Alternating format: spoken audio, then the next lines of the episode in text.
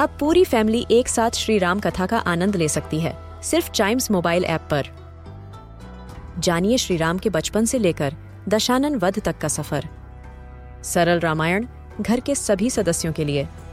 आज ही डाउनलोड करें चाइम्स मोबाइल ऐप एप्पल या गूगल प्ले स्टोर से.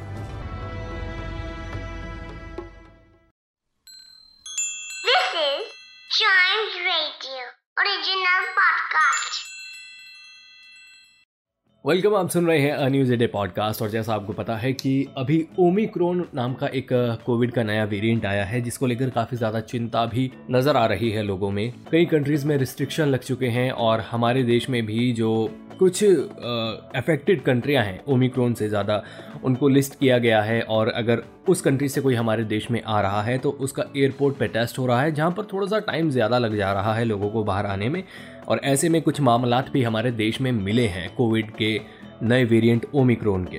तो इसको लेकर एक रिलीफ की खबर भी आ रही है। जी हाँ जहाँ पर इतना खतरा बताया जा रहा है, वहीं पर कुछ साइंटिस्ट और एक्सपर्ट्स का मानना है कि ओमिक्रोन अगर अगले छः महीने तक कुछ ज़्यादा विकराल रूप नहीं दिखाता है और ज़्यादा नुकसान नहीं पहुंचाता है तो हो सकता है कि छः महीने बाद हमारी जिंदगियाँ वापस नॉर्मल हो जाएँ और पटरी पर आ जाएँ भाई साहब और हमें ये जो मास्क लगाने की एक सज़ा मिली है, इससे हमें छुटकारा मिल जाए। जी हाँ।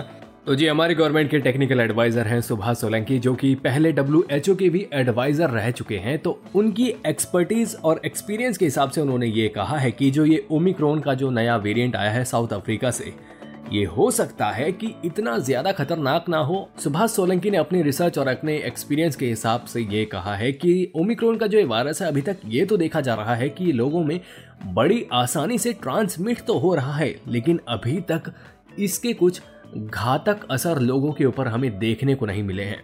और इसका ये मतलब हो सकता है कि अगर अगले छह महीने तक ओमिक्रोन की वजह से कुछ बड़ा नुकसान नहीं होता है तो हमारी जिंदगियाँ वापस नॉर्मल हो सकती हैं। क्योंकि अक्सर ऐसा होता है कि जब वायरस के नए नए वेरिएंट बनते हैं तो वो धीरे धीरे वीक हो जाता है और ज़्यादा खतरनाक नहीं रहता। तो जी, फ़िलहाल मैं यही उम्मीद कर रहा हूँ कि सुभाष सोलंकी की जो रिपोर्ट आई है और जो इन्होंने अपने एक्सपीरियंस से कहा है, ये बिल्कुल सही निकले और हमारी जिंदगियाँ वापस एक बार फिर से पटरियों पर लौट जाए। तो जी, यही था आज का अ डे पॉडकास्ट। उम्मीद करता हूँ कि आपको ये पॉजिटिव खबर बहुत पसंद आई होगी। ऐसी मज़ेदार खबरों के लिए बने रहिएगा हमारे साथ। And please do like share and subscribe to a news a day